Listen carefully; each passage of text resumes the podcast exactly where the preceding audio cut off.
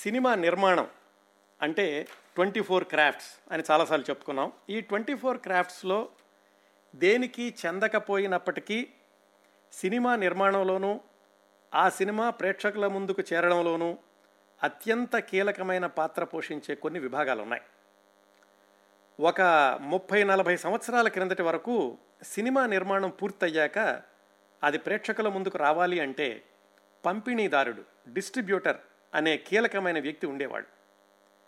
ప్రాంతాల వారీగా ఉన్న పంపిణీదారులు సినిమాలను థియేటర్లకు చేర్చి ఆ వసూలైన డబ్బుల్లో ఎవరి భాగం వాళ్ళకి చేరేలాగా చూసేవాళ్ళు. కేవలం సినిమా పూర్తయ్యాకనే కాకుండా సినిమా నిర్మాణానికి ముందే నిర్మాతలు పంపిణీదారులు ఒక ఒప్పందానికి వచ్చేవాళ్ళు. వాళ్ళ మధ్య జరిగే ఒప్పందాన్ని బట్టి ఈ డిస్ట్రిబ్యూటర్స్ కూడా సినిమా నిర్మాణంలో కొంత భాగం పెట్టుబడిగా పెడుతూ ఉండేవాళ్ళు. కేవలం పెట్టుబడి పెట్టడమే కాకుండా పంపిణీదారుల ప్రభావం సినిమా నిర్మాణం మీద కూడా ఉండేది.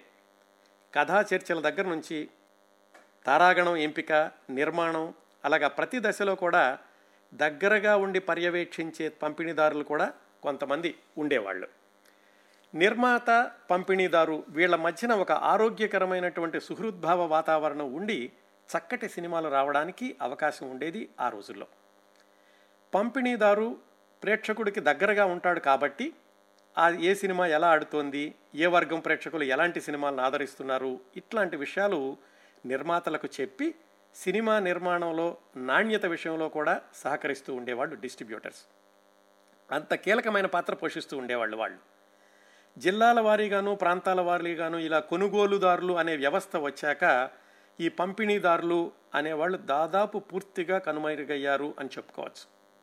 ఇంత ఉపోద్ఘాతం ఎందుకు చెప్పానంటే తెలుగు సినిమా టాకీలు ప్రారంభం కావడానికి ముందే విశాఖపట్నంలో పర్మనెంట్ థియేటర్ నిర్మించి తెలుగులో మొట్టమొదటి టాకీ చిత్రం భక్త ప్రహ్లాదుకు తెర వెనక పెట్టుబడిదారుగా ఉండి ఆ సినిమా నిర్మాణానికి హెచ్ఎం రెడ్డి గారికి అలాగే నిర్మాతకి కూడా వెన్నుదన్నుగా నిలిచి ఆ రోజుల్లో అంటే పంతొమ్మిది వందల ముప్పై రెండు నలభై ప్రాంతాల్లో నిర్మాణమైన అనేక తెలుగు సినిమాలకు పెట్టుబడి పెట్టి ప్రోత్సాహం అందించి ఆ రోజుల్లోనే డిస్ట్రిబ్యూషన్ దాన్ని కూడా నెలకొల్పి ఇలా అనేక విధాలుగా తెలుగు సినిమా రంగానికి అపూర్వ సేవలు అందించిన ఒక తెలుగు వ్యక్తి గురించి తెలుసుకుందాం.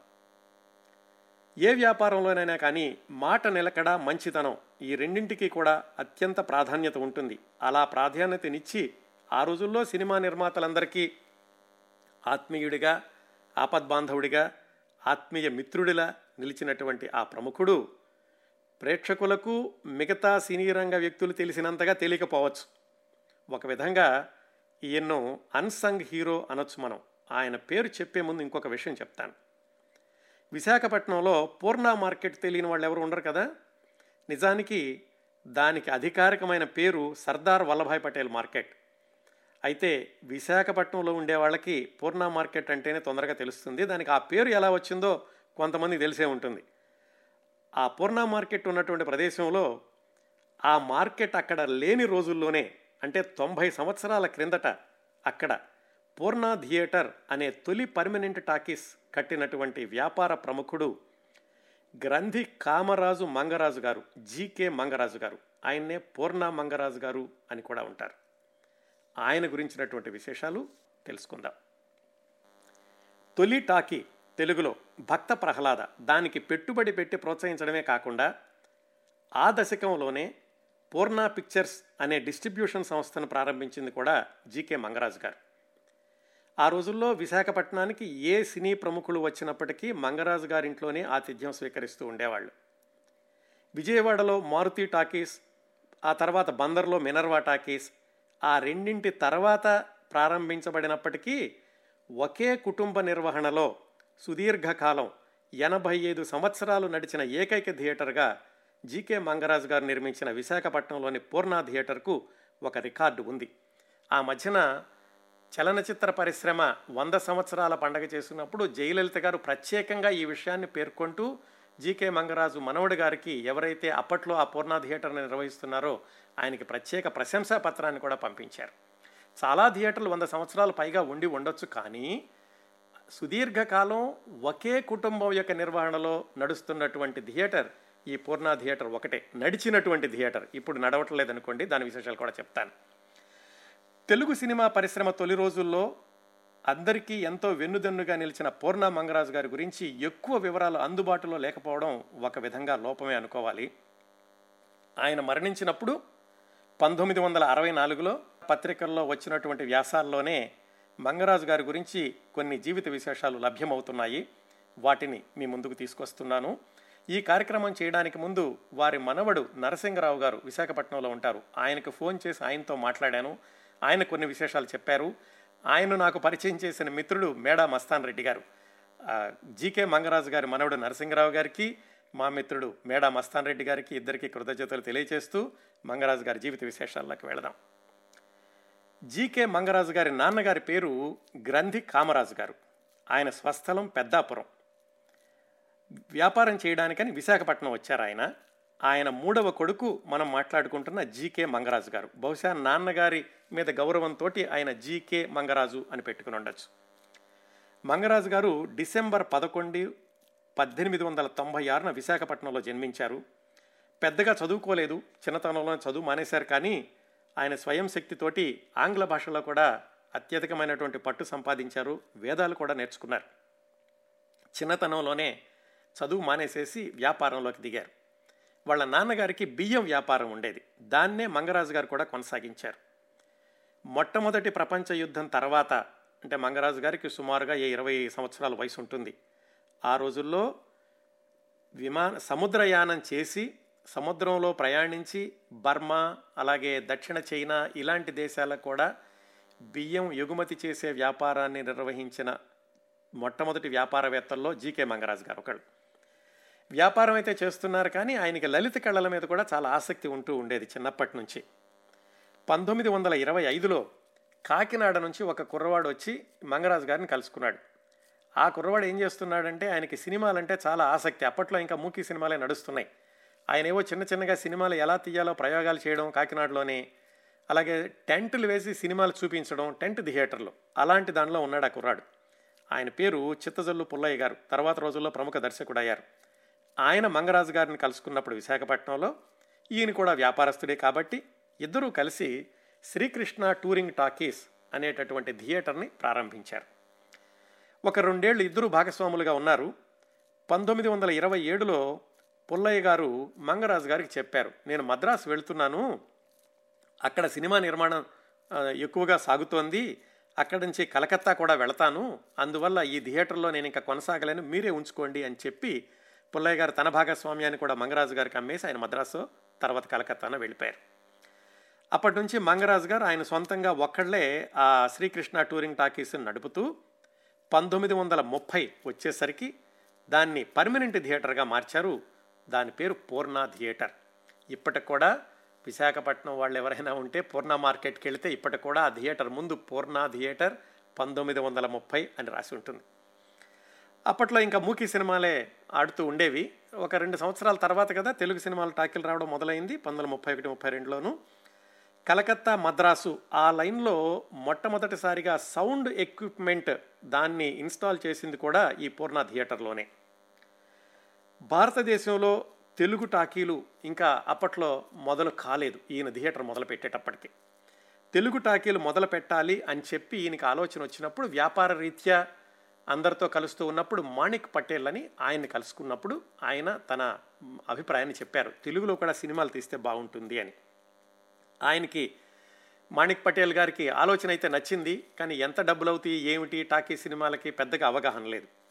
ఆయన్ని హెచ్ఎం రెడ్డి గారిని కలిపి మొట్టమొదటి తెలుగు టాకీ భక్త ప్రహ్లాద రావడానికి మూల స్తంభంలా ఉన్నారు జీకే మంగరాజు గారు వెనకాల. ఇప్పటికి కూడా ఎప్పుడైనా కానీ మనం తొలి టాకీ చిత్రం భక్త ప్రహ్లాద అనుకున్నప్పుడు అందరి పేర్లు వస్తాయి కానీ జీకే మంగరాజు గారి పేరు చాలా తక్కువ సార్లు వినిపిస్తూ ఉంటుంది. నిజానికి దానికి బీజం వేసింది వాళ్ళిద్దరికీ కూడా పెట్టుబడి పెట్టి వెన్నుదన్నుగా నిలిచింది కూడా జీకే మంగరాజు గారు. ఆయన ప్రోత్సాహంతో మొట్టమొదటి టాకీ సినిమా బయటకు వచ్చింది అని చెప్పుకోవచ్చు. అంతటితో ఆగకుండా ఆయన కలకత్తా వెళ్ళి అక్కడ ఈస్ట్ ఇండియా ఫిలిం కంపెనీ వాళ్ళు వేరే వేరే సినిమాలు తీస్తుంటే వాళ్ళతోటి మీరు మద్రాసు వచ్చి సినిమాలు తీయండి నేను పెట్టుబడి పెట్టి నేను మీకు సహకారం అందిస్తాను అని చెప్పి వాళ్ళని వాళ్ళతోటి సినిమాలు తీయడానికి కూడా తెలుగు సినిమాలు తీయడానికి కూడా ముందుకెళ్ళారు. అంటే మొట్టమొదట్లో ఆయన కలకత్తాలో తీశారనుకోండి వాళ్ళు.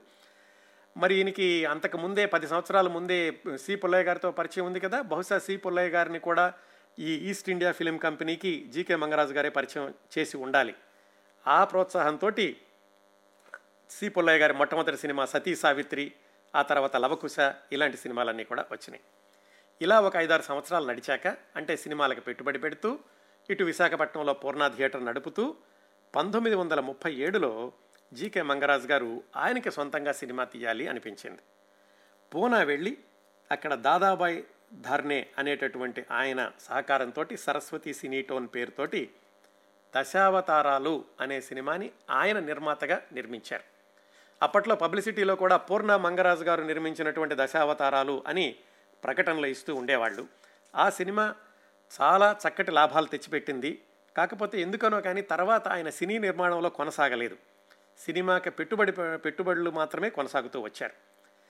తన సినిమా విడుదల అయిపోయాక ఆయనకి పంపిణీ సమస్య గురించి తెలిసింది. అంటే అప్పటికి మద్రాసులోనే చెమ్రియా టాకీస్ అని వాళ్ళు మాత్రం పంపిణీదారులుగా ఉండేవారు డిస్ట్రిబ్యూషన్. విశాఖపట్నం చుట్టుపక్కల ఉన్నటువంటి థియేటర్లకి వీటికి ఇవ్వడానికి అక్కడ డిస్ట్రిబ్యూషన్ ఉంటే బాగుంటుందని చెప్పి ఆయన పంతొమ్మిది వందల ముప్పై ఏడు ముప్పై ఎనిమిది ప్రాంతాల్లోనే క్వాలిటీ పిక్చర్స్ అనే పేరుతోటి కొంతమంది భాగస్వాములను చేర్చుకుని విశాఖపట్నంలో డిస్ట్రిబ్యూషన్ ఆఫీసును ప్రారంభించారు. ఒక రెండు మూడు సంవత్సరాల తర్వాత ఎలాగైనా వ్యాపారవేత్త కదా ఆయనకి కాస్త ముందు చూపు ఉంది. విశాఖపట్నంలో కంటే కూడా విజయవాడకు మారిస్తే కనుక ఈ వ్యాపార అవకాశాలు ఎక్కువగా ఉంటాయి అని క్వాలిటీ పిక్చర్స్ని విజయవాడకు మార్చి ఒక రెండు సంవత్సరాల తర్వాత పంతొమ్మిది వందల నలభైలో ఈ క్వాలిటీ పిక్చర్స్ని పూర్ణ పిక్చర్స్ అనే పేరుగా మార్చి ఆయనే సొంతంగా ఆ డిస్ట్రిబ్యూషన్ సంస్థని కొనసాగించారు. ఆ పూర్ణ పిక్చర్స్ దాదాపుగా యాభై సంవత్సరాలు కొనసాగింది. పూర్ణ మంగరాజు గారు జీవించిన జీవించి ఉన్న కాలంలోనే దాదాపుగా రెండు వందల సినిమాలని ఆ పూర్ణ పిక్చర్స్ ద్వారా విడుదల చేశారు. ఆ రోజుల్లో ప్రముఖ నిర్మాణ సంస్థలైనటువంటి భరణి రోహిణి ప్రతిభ ఇలాంటి వాళ్ళందరికీ కూడా వెనకాల బలం ఇచ్చింది పూర్ణ మంగరాజు గారు. తమిళం హిందీ సినిమాలను కూడా వాళ్ళు విడుదల చేస్తూ ఉండేవాళ్ళు. చిత్తూరు నాగయ్య గారు త్యాగయ్య అనే సినిమాకి బీజం వేయడానికి దానికి ప్రోత్సాహం ఇచ్చింది కూడా పూర్ణ మంగరాజు గారే అంటారు. ఆయన నేను పెట్టుబడి పెడతాను మీరు సినిమా తీయండి అని నాగయ్య గారిని ప్రోత్సహించి ఆ సినిమా నిర్మాణం అయ్యేంత వరకు కూడా నాగయ్య గారికి చేదోడు వాదోడుగా ఉన్నారు. విశాఖపట్నంలోనే కాకుండా ఆ తర్వాత ఈ ఈ సినిమా థియేటర్లు అన్ని చోట్ల ఉండాలి అనే ఉద్దేశంతో పార్వతీపురంలోనూ విజయనగరంలోనూ చోడవరంలోనూ కూడా థియేటర్స్ కట్టించారు. ఈ పూర్ణ థియేటర్ని చాలా కాలం ఆయన నడిపాక తర్వాత పిల్లలకి ఇచ్చారు. పిల్లలు నడుపుతున్నప్పుడు కూడా దాన్ని నిరంతరం అభివృద్ధి చేస్తూనే వచ్చారు. పంతొమ్మిది వందల నలభై తొమ్మిదిలో బాల్కనీ కట్టారు. పంతొమ్మిది వందల ముప్పైలో కట్టినప్పుడు బాల్కనీ అనేది ఉండేది కాదు. ఆ బాల్కనీని ఆవిష్కరించడానికని అప్పట్లో ప్రముఖ నటీమణి భానుమతి గారిని ప్రత్యేకంగా విశాఖపట్నం తీసుకొచ్చి ఆవిడ నటించినటువంటి లైలా మజ్ను సినిమాతోటి బాల్కనీని ఓపెన్ చేశారు ఆ పూర్ణ థియేటర్లోను. ఆ తర్వాత సినిమా స్కోప్ ఎక్విప్మెంట్ అది కూడా నిర్వ దాన్ని కూడా నెలకొల్పింది విశాఖపట్నంలో ఈ థియేటరే అని చెప్తూ ఉంటారు. ఆ తర్వాత పంతొమ్మిది వందల ఎనభైలోనూ తొంభై మూడులోనూ కూడా దాన్ని పునరుద్ధరిస్తూ వచ్చారు ఆ థియేటర్ని. వ్యాపారంలో చాలా ఆదర్శప్రాయంగా ఉంటూ ఉండేవాళ్ళు మంగరాజు గారు. వ్యాపారంలో ఎంత ఆదర్శప్రాయుడో వ్యక్తిగతంగా కూడా అంత ఆదర్శప్రాయంగా ఉంటూ ఉండేవాళ్ళు. ఆయన చిన్నతనంలోనే ముప్పై సంవత్సరాల వయసులో పంతొమ్మిది వందల ఇరవై ఐదులో ఆర్య సమాజంలో చేరడమే కాకుండా ఆయన ప్రోద్బలంతో కొంతమంది మహమ్మదీయులు కూడా ఆర్య సమాజంలో చేరేలాగా చూశారు. పిల్లలకి ఎవరికి కట్నాలు ఇవ్వడం తీసుకోవడం ఇలాంటి ప్రసక్తి లేకుండా పెళ్ళిళ్ళు చేశారు అని ఆయన మరణించినప్పుడు వచ్చిన వ్యాసాల్లో ఉంది. అలాగే ఆడపిల్లలకు కూడా శారదా చట్టాన్ని అనుసరించి పద్నాలుగు సంవత్సరాల వయసు దాటాక మాత్రమే వివాహం చేశారు ఆయన. ఇంతే కాకుండా ఆయన పంతొమ్మిది వందల ముప్పై రెండు నుంచి ప్రారంభించి పూర్ణ యాత్ర స్పెషల్ అని ఒక ప్రత్యేకమైన రైలులో యాత్రికుల్ని ఉత్తర భారతదేశానికి తీసుకెళ్తూ ఉండేవాళ్ళు. ఆ యాత్రా స్థలాలు చూసి వచ్చిన వాళ్ళందరూ యాత్రా స్థలాల గురించి ఎంత గొప్పగా చెప్పుకునేవాళ్ళో మంగరాజు గారి యొక్క ఆతిథ్యం గురించి ఆయన తమని ఎంత జాగ్రత్తగా చూసుకున్నారు అని పదే పదే చెప్పుకోవడమే కాకుండా మళ్ళా తర్వాత రైలు ఎప్పుడు మొదలవుతుంది అని ఆయన అడుగుతూ అడు అడుగుతూ ఉండేవాళ్ళు. దాన్ని ఆయన దాదాపుగా పది సంవత్సరాల పాటు సంవత్సరానికి ఒక రైలు చొప్పున నడిపారు అని ఆయన చనిపోయినప్పటి వ్యాసంలో ఉంది. ఆయన పంతొమ్మిది వందల అరవై నాలుగులో చనిపోయారు. ఆ తర్వాత ఆయన డిస్ట్రిబ్యూషన్ సంస్థని కుమారులు కొనసాగించారు. వాళ్ళ అబ్బాయి కామరాజు గారు కొనసాగించారు. ఆయన్ని పూర్ణ కామరాజు గారు అని అంటూ ఉండేవాళ్ళు. ఈయన బ్రతికుండ కాలంలో దాన ధర్మాలు ఎక్కువగా చేయడము అలాగే విశాఖపట్నంలో సాంస్కృతిక సమితి అలాంటి వాటికి అధ్యక్షులుగా ఉండడం కూడా చేశారు. ఆయన చివరి కోరికలట విశాఖపట్నంలో ఒక కళ్యాణ మండపం కట్టాలని అలాగే సంపూర్ణ మహాభారతం అనే సినిమా తీయాలని చెప్పి స్క్రిప్టు ఇలాంటివన్నీ కూడా ఆయన సమకూర్చుకున్నారు. కానీ ఆ కోరిక నెరవేరకుండానే పంతొమ్మిది వందల అరవై నాలుగు మార్చ్ ఇరవై మూడవ తారీఖున తన డెబ్భై సంవత్సరాల వయసులో మరణించారు. వాళ్ళ మనవడితో మాట్లాడినప్పుడు ఆయన చెప్పారు ఈ పూర్ణ థియేటర్ ఇప్పుడు ఎలా ఉందో తెలుసుకోవాలని నాకు ఆసక్తి కలిగింది. దాన్ని ఐదు సంవత్సరాల క్రిందటే హైదరాబాదులోని రేస్ క్లబ్ వాళ్ళకి అమ్మేశారట. వాళ్ళ లోపల ఉన్నటువంటి సీట్లు ఎక్విప్మెంట్ అంతా కూడా తీసేశారు. లోపలంతా ఖాళీగా ఉంది. మరి తర్వాత వాళ్ళు ఏం చేస్తారో తెలియదు కానీ ఆ పూర్ణ మార్కెట్ అనేటటువంటి పేరు ఉన్నంతకాలం అది పూర్ణ థియేటర్ ద్వారా వచ్చిందని చాలామందికి తెలిసి ఉంటుంది.